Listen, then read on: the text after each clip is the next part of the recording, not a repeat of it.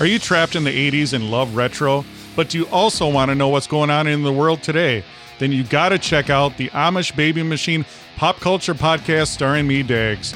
The Amish Baby Machine Pop Culture Podcast is hilarious, and I guarantee it with a funny back guarantee. Now, here's a little taste of this powerful podcast. Now, Yes. Br- yeah, Brian Dennehy, we all know him as the only person to kill Rambo in any of the Rambo movies. That's, that's right, isn't it? That's correct. Yes. Why do nerds get so mad when you when you do uh, ironic comedy like that? Because they're nerds. Yeah, I always They put it. got. They've got to be right. I, I put it up on Twitter. I always do my uh, powerful ironic comedy.